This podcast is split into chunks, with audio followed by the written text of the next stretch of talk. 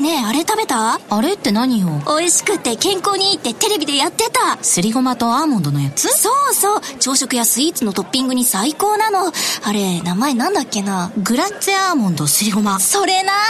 違います。新生クラッシュアーモンドすりごま。大好評発売中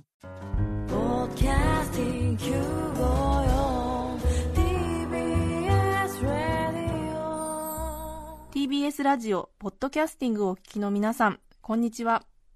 安住紳一郎の日曜天国アシスタントディレクターの刈谷陽子です。日天のポッドキャスティング今日は359回目です。日曜朝10時からの本放送と合わせてぜひお楽しみください。それでは8月3日放送分安住紳一郎の日曜天国メッセージコーナーをお聞きください。今日のメッセージテーマはこちらです。私のおしゃれ。千葉市若葉区早起きはもんもんもんの特産。50歳女性の方です。ありがとうございます。ありがとうございます。私のおしゃれ。基本的に私はトド体型なので 洋服購入の判断基準は体が入るか入らないか、そんなわけでおしゃれは諦めていますがカラフルな色が大好きでここ最近はネイルを楽しんでいます私は50年生きてきてこんなに自分の手を大事に扱ってもらったのは初めてだと本当に感動しまた人生が変わった気分です。ネイリストさんからは顔は綺麗にしても自分では見えないけれど爪が綺麗だと何をするときにも目に入り幸せですよと言われたのがすごく納得できました。その直後に同じ文言をテレビでも聞いたのでネイリストさんの殺し文句なのかもしれないです。そうですか。ねえねえ。爪綺麗にされてる方多いですね最近はね。ええ。初めてええ。ネイルサロンに行ったんですか。そうですね。え。いやでも本当そうですよ。しょっちゅう目にするからね。えはい。えいろいろねはい。ありますよね。ありますごくごく普通に最近ネイルサロンありますよね。本当に増えましたね。え。え大阪市めいめいで毛刈りさん32歳女性の方ありがとうございます。ありがとうございます。私は小学生の頃ストローを使うことがおしゃれだと思っていました。わあかりますよ。なんかわかる。私今でもそう思ってます。よ うん。小学生の頃ストローを使うことがおしゃれだと思ってはいいました、はい友達が家に遊びに来た時などうん。お気に入りのイラストが入った家の中で一番可愛いと思うコップに氷とジュースをたっぷり入れストローを刺してもてなすのが恒例でしたカラカラと無意味にかき混ぜて頬杖をつきながらストローをもてあそび大人ぶったものです。ただ子供用のコップは高さがないのでストローがジュースに使っている部分よりもコップからはみ出ている部分の方が長くストローがぴょこんと浮いて外に飛び出し倒れそうになるんです。はい。友達とおしゃべりしながら飛び出したストローを気づかれないようにそっと直してはまた飛び出てくるんじゃないかとチラチラとストローを気にして話が上の空になってしまいましたまたジュースがない時は麦茶にストローを刺すのです。見た目は薄い紅茶。飲むとただの麦茶。これ麦茶じゃん！と友達に突っ込まれそれはそれで楽しかったです。中学生になり今度はポッキーを氷の入ったグラスに刺して盛り付ける方法があると知りおしゃれだなぁと憧れたこともありどうも細長いものがグラスに入っているという図に弱いのです。わかりますよ。わかりますよ。わかりますね。わかりますあよ面白い。そうそう。麦茶はね。麦茶ストローで飲むとちょっとまあでもそうね。ガブガブいく感じですもんね。ね。ストロー刺さってるとおしゃれですよね。そうですよね。ねわかりますわわかりかりまますすわかります。氷の入ったグラスにポッキーね。はい。おしゃれですね。そうでも食べるタイミングがちょっとよくわからないです。それいつも。そうですか？なんかはい。えいつでもいいんじゃないんですか？そうなんですか。えそうね氷ね水だから溶けないしそうですね。そうね。そうかそうか。えおしゃれですよ。うん。ね。おしゃれです。私も何かあの透明なガラスの瓶に入った牛乳が異常におしゃれに感じる時がありましてね。ねえ。ちょっとなんかあれは本当に恥ずかしい話ですね。21歳ですか。やりましたね私ねそういえばねちょうどなんかこうオレンジジュースが入った透明の1リットルぐらいのガラスの瓶がありまして立派ですよね結構ね。透明なガラスの瓶に入った。あ。んまり売ってないんですけども、えちょっと高級なジュースがそうですそうですそうでです。でそれが意外に198円とかで買えたんですよねものすごい600円ぐらいしそうな高級な感じなんですけど200円以下ぐらいで買えてあこれはいいななんて言って、ジュースがえうんうんうん。ーでもちょうどあんまり高級な作りじゃないんでこうガラスのなんか合わせ目とかがはっきり分かってるようなガラスの瓶なんですけどね、それを飲み切って瓶としてゴミに出そうかなと思ったんですけどこれに牛乳が入ってたら相当おしゃれだななんて思いましてね。ええ。うんうん紙パックに入った1リットルの牛乳をそれに移し替える作業っていうのを、うん。本当に恥ずかしい話ですけど4ヶ月くらいやってた気がしますね。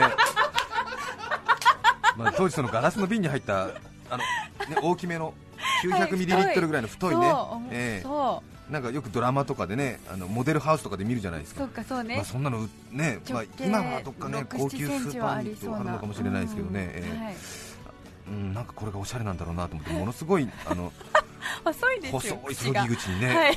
紙パックの上手にこう鋭角を作って慎重にとろーっとやってましたけどね豆です。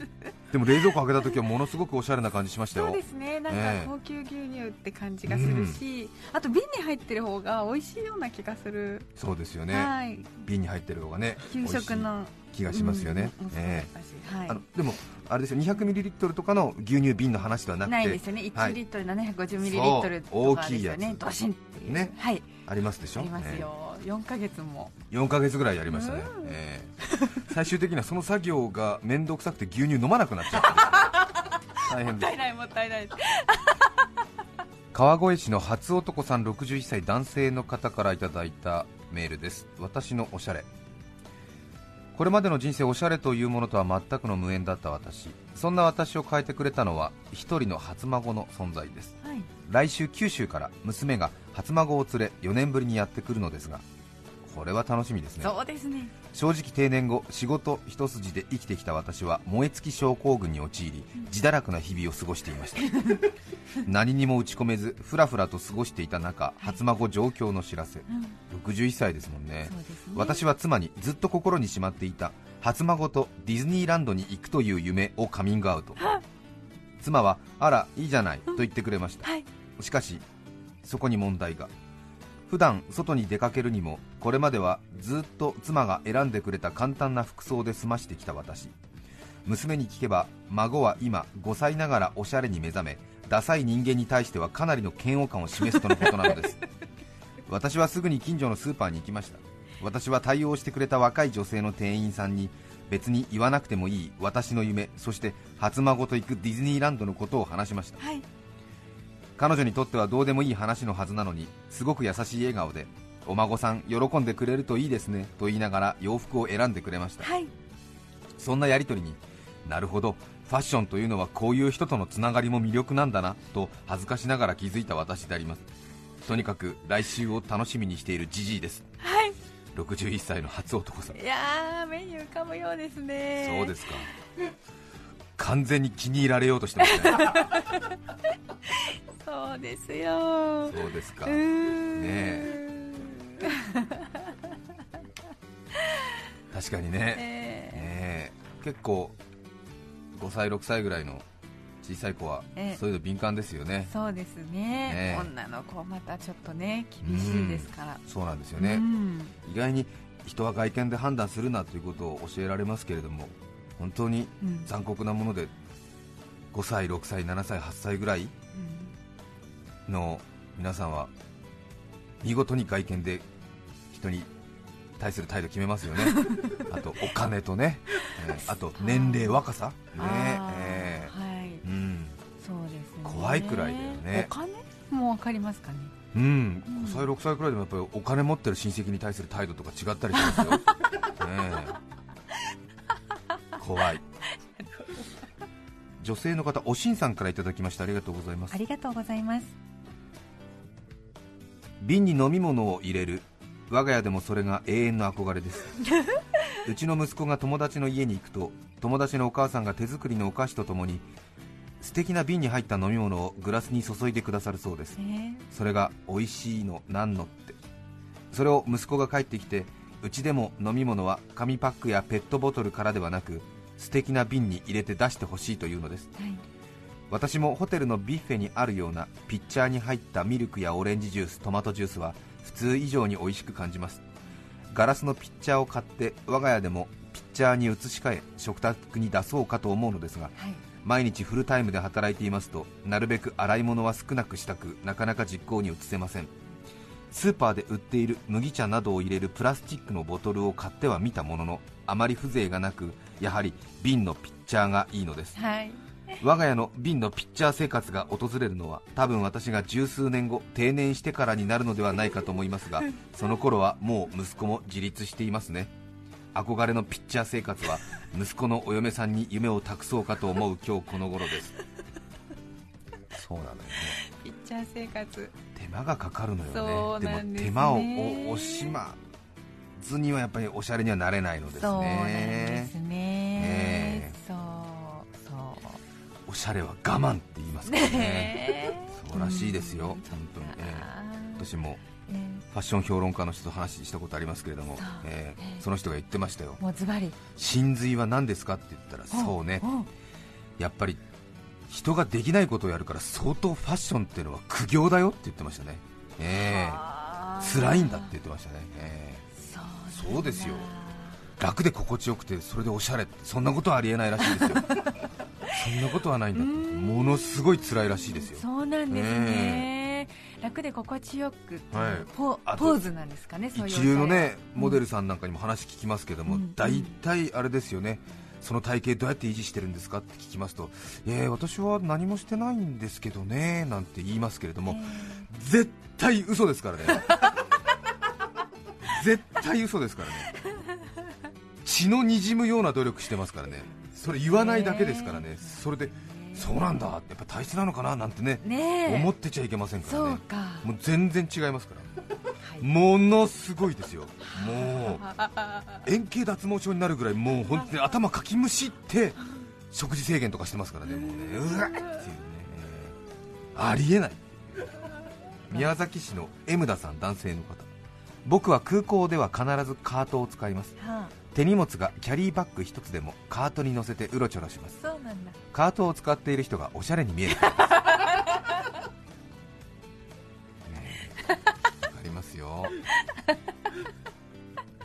ね使ってる。とおしゃれに見える。私のおしゃれ八王子市のカル店長さん女性の方からいただきました。ありがとうございます。私のおしゃれ人と違うことをするのがおしゃれと誤解していた時期があります。学生カバンにキーホルダーの代用としてみかんをぶら下げていました。私の黒い歴史です どうやったんだろう。どうやってぶら下げてたのかな。ちょっとねこう人と違うことをするっていうなんかこうえありえないだろうっていうようなことをするのがねおしゃれと勘違いしていた時期があるこれはね誰にでもありますよね。わかります。私もキーホルダー代わりに栓抜きを持ち歩いてたことがありますね。あれもおしゃれだと思ってたんですよね。あの昔ながらのねこうビールでこうちょっとね小ぶりの金属でできた、えーあっちのあのぶら下げてたんですか？えーだからキーホルダー代わりですから、あのはい栓抜きの方のちょっとねこういびつな感じの開いたこう、はいはい。扇形のように穴が開いてるじゃないですか。開いてる方に。開いてる方をリンリングとして。あリングとして。リングとしてね、えー。おしゃれだと思ったんですよ それがね、えー。うん。秋田県能代市の北子さん53歳男性の方。ありがとうございます北子さんで男性の方ありがとううん。最近炭酸水をよく飲むようになりました。20年前女友達がフランスのなんとかという炭酸水を飲んでいるのを見た時内心気取ってないで水道水飲めよと思ったものです。その私が今はフランス産のものではないにしろ毎晩のように炭酸水を飲んでいます。最近人気ありますよありねますね。ええ。ガス入りの水。え。別に気取っているわけではないのです寝る前に何か水分が欲しくなった時味がついているものや糖分が入っているものはいらないけれどただの水では物足りない。そういう時に微炭酸が含まれた炭酸水の刺激がちょうど良くて美味しいのです。わかりますね。気取っているわけではないのです。があしかしグラスの中を静かに上昇する微小の青を眺めているとなぜだかおしゃれかな？という気持ちが心の片隅にふつふつと湧いてきます炭酸水は何かそういった勘違いを誘うアイテムなのかもしれません。週に一度ぐらい近所のスーパーに買い物に行くのですが、はい。渡辺真由さんにのレジの女性が、はい。お酒をレジ打ちするときにはムスッとした表情なのに、炭酸水のレジのところだけは心なしか潤んだ目で私を見つめながら レジを打つというのも明らかに私の勘違いなのかなと感じています。大丈夫かわかりますよ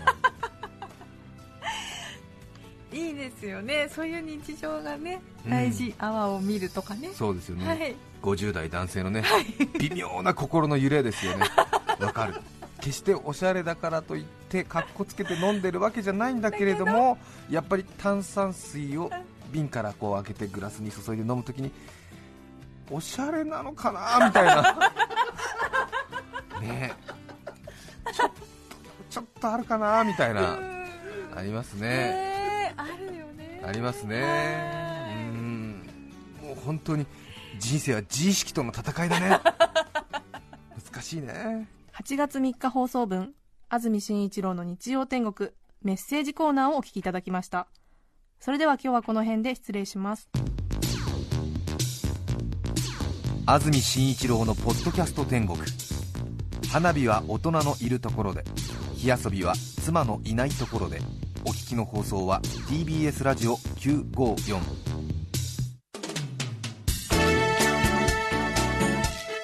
さて来週8月10日の安住紳一郎の日曜天国。